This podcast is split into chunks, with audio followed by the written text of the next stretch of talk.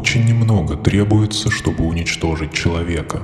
Стоит лишь убедить его в том, что дело, которым он занимается, никому не нужно. Федор Михайлович Достоевский.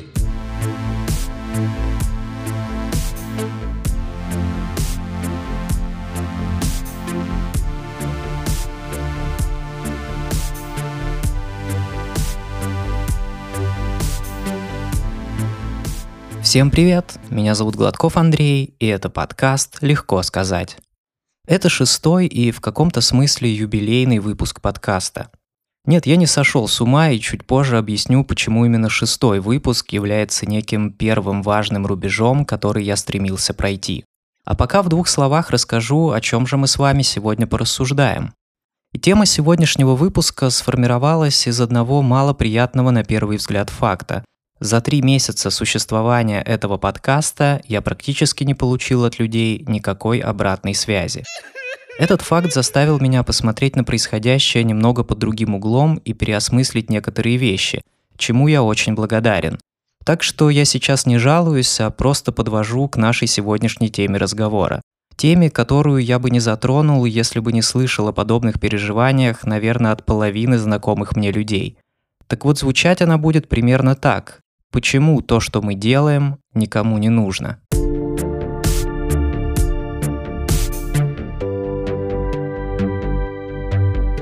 Сразу хочу уточнить, что практически все, о чем я сегодня буду говорить, это мой личный опыт борьбы с подобными переживаниями. Как вы понимаете, я не могу гарантировать, что то, что помогает мне, поможет и вам, но все же очень надеюсь, что услышанное будет вам полезно. Изначально я планировал, что этот выпуск будет состоять из двух частей. В первой части я поделюсь тем, что помогает лично мне и вообще каким выводом я пришел, анализируя всю эту ситуацию. Это будет несколько пунктов, которые, чтобы круче звучало, предлагаю называть ключевыми точками. А во второй части я хотел поделиться советами умных людей, которые действительно являются профессионалами в устранении подобных проблем. И в поисках таких советов я, естественно, погрузился в интернет, но к моему удивлению и разочарованию каких-то внятных ответов на свой вопрос я там не нашел. Зато нашел очень много историй от людей, некоторые из которых уже пребывают в отчаянии от того, что результат их трудов совершенно никому не нужен. Все эти истории довольно сложно читать. Эти люди действительно любят то, что они делают, но одновременно страдают из-за того, что их труды остаются незамеченными, и результат их работы, по большому счету, никому не интересен.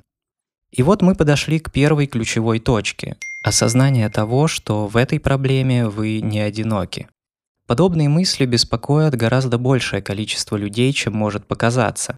И вероятно даже, что в той или иной форме они возникали абсолютно у каждого, потому что в социуме признание – это важная часть самоощущения.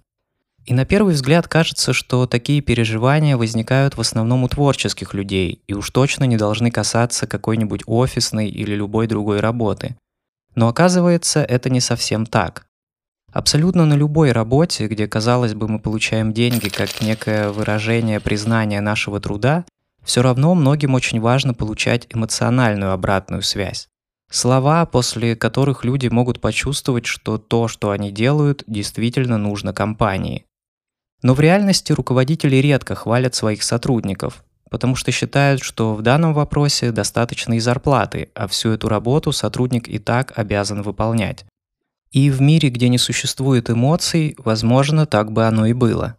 Но в нашей реальности, если вы руководитель и вы не можете хвалить своих подчиненных, хотя видите, что они этого заслуживают, это реальная проблема, которая может негативно сказаться на атмосфере внутри коллектива и, как следствие, на рабочем процессе. До недавнего времени руководитель у большинства ассоциировался с кем-то злым, строгим и пугающим. Но времена меняются, и сейчас действительно хороший руководитель – это тот, кто умеет создать комфортную атмосферу внутри коллектива. И это, конечно же, положительно сказывается на развитии компании. И если подобное происходит в среде, не связанной с творчеством, то что уж говорить о каких-то более личных творческих занятиях, где вы, вероятно, вообще не получаете денег за свою работу, и единственное, что у вас есть, это обратная связь от людей, которые оценили произведенный вами продукт. А мы с вами, напомню, живем век интернета, когда можно выложить результат своих трудов в Инстаграм и хотя бы собрать реакции в виде огня и смайлика с сердечками в глазах. А раньше у людей и этого не было.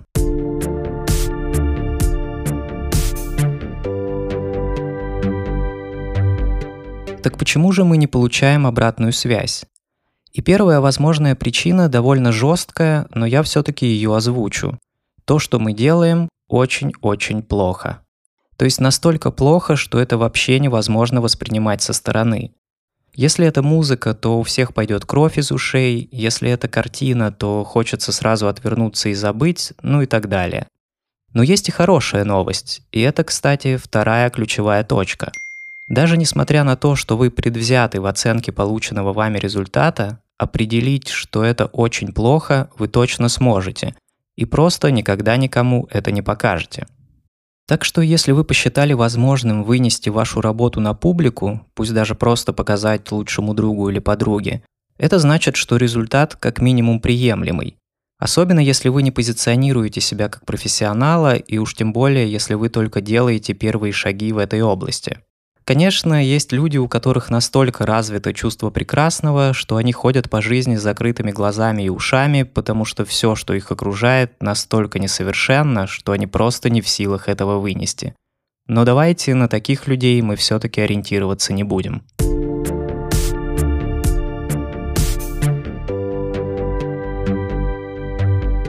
Ну что, мы выложили свое великое творение на людской суд. Оно не выглядит так, что родная мать сразу же лишит нас наследства, но тем не менее никакой обратной связи и уж тем более признания не поступает.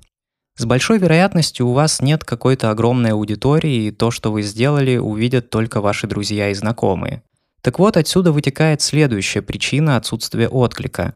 Вашим друзьям и знакомым просто неинтересна область выбранного вами творчества – ну, к примеру, вы пишете музыку в стиле рэп, а все ваши друзья – любители джаза. Когда вы выложите свою первую композицию и попросите послушать, они послушают ради интереса и ради поддержки. Возможно, они послушают и вторую вашу композицию. Но когда вы начнете выкладывать все больше и больше, если люди не являются, говоря языком маркетинга, целевой аудиторией вашего продукта, они перестанут его потреблять просто потому что конкретно им такое неинтересно. И вот мы подошли к третьей ключевой точке. Подобное положение вещей абсолютно нормально. И чем больше времени и усилий нужно затратить на ознакомление с тем, что вы сделали, тем меньше людей будут на это готовы, даже в качестве поддержки. К примеру, чтобы послушать мой подкаст, нужно выделить 10-15 минут. И согласитесь, если тема вам не интересна, вряд ли вы это сделаете. И повторюсь, это абсолютно нормально. Но все-таки найдутся и те, кто, не являясь вашей целевой аудиторией, все-таки будут поддерживать то, что вы делаете. Или же, если мы возвращаемся к примеру с музыкой, возможно, будут проигрывать ваш трек без звука просто ради того, чтобы ваше творчество продвигалось на площадках и рекомендовалось тем, кто действительно в нем заинтересован. И таким людям огромнейшее спасибо.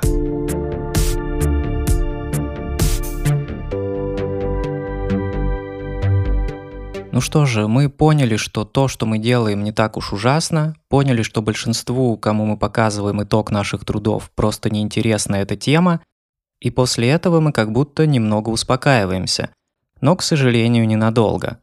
И следующий страх можно сформулировать примерно таким вопросом. А вдруг это неинтересно не только моим знакомым, но и вообще всем? И, соответственно, вдруг я так и не найду тех людей, которым это действительно понравится.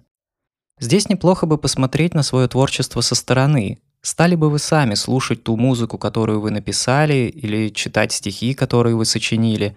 И это четвертая ключевая точка.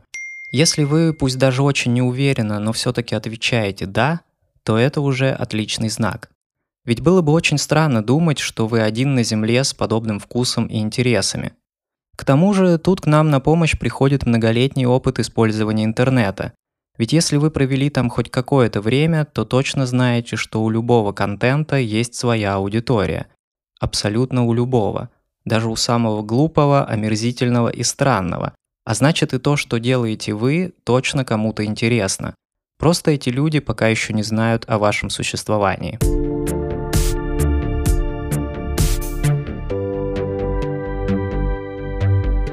Пятой ключевой точкой будет вопрос, который я периодически себе задаю, когда у меня возникают мысли, что я занимаюсь какой-то ерундой. И звучит он примерно так, а приносит ли то, что я делаю, пользу конкретно мне? У этого вопроса есть два подпункта. Получаю ли я удовольствие от процесса и итогового результата, и прокачиваю ли я какие-то свои навыки. Что касается удовольствия от процесса, то в моем случае все немного неоднозначно. С одной стороны, я рассматриваю только те темы, в которых действительно лично мне хочется разобраться. И поэтому я с удовольствием читаю тематические статьи, книги и смотрю разные видео на эту тему. И даже если я недоволен итоговым результатом, сам факт наличия записанного выпуска тоже приносит какие-то приятные эмоции. Но при этом мне очень сложно дается написание сценариев. Ну прямо очень сложно. И в эти моменты я, конечно, никакого удовольствия точно не испытываю. А что касается прокачки навыков, то она точно присутствует. Чтобы делать более-менее качественный подкаст, мне предстоит научиться писать вышеупомянутые сценарии, делать это и лучше, и быстрее, вникнуть в различные нюансы звукозаписи и монтажа и, конечно же, поработать над дикцией и речью. А имея такие навыки, уже будет гораздо проще реализовывать различные новые и интересные идеи. И учитывая все вышеупомянутое, у меня не складывается впечатление, что я просто впустую трачу свое время. Уверен, что и те занятия, которые выбрали вы, точно делают вас лучше. Просто мы, к сожалению, редко обращаем внимание на пользу, которую они приносят.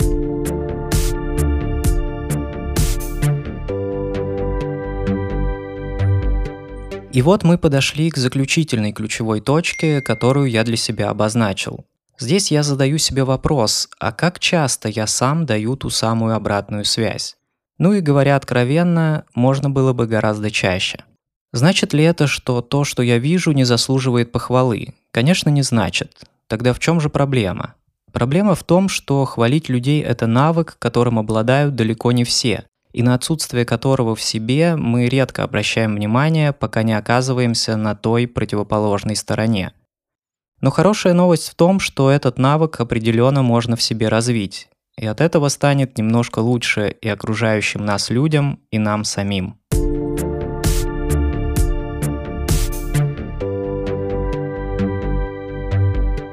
Так почему же именно шестой выпуск я назвал юбилейным и почему он так важен? К сожалению, реальность такова, что авторы, создающие подкасты, очень быстро перегорают. Поначалу идея создать подкаст кажется довольно легко реализуемой, и многие за нее хватаются. Но на практике все это оказывается гораздо сложнее, чем кажется на первый взгляд.